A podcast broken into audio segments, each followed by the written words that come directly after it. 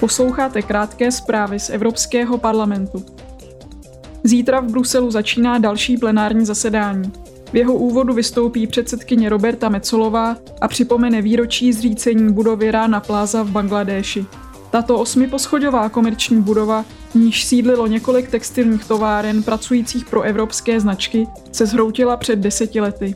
Při neštěstí přišlo o život více než tisíc lidí a dalších 2,5 tisíce utrpělo zranění. Jedná se o vůbec nejtragičtější případ náhodného selhání konstrukce v moderní historii.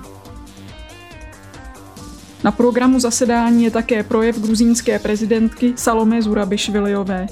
Gruzie v březnu 2022 požádala o členství v Evropské unii. Evropská rada před rokem vydala prohlášení, že je připravena udělit Gruzii status kandidátské země jakmile budou vyřešeny priority uvedené ve stanovisku komise.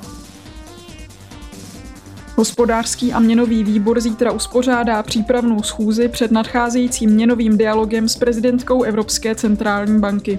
Poslanci budou na schůzi diskutovat o aktuálních otázkách měnové politiky a konzultovat je s předními odborníky.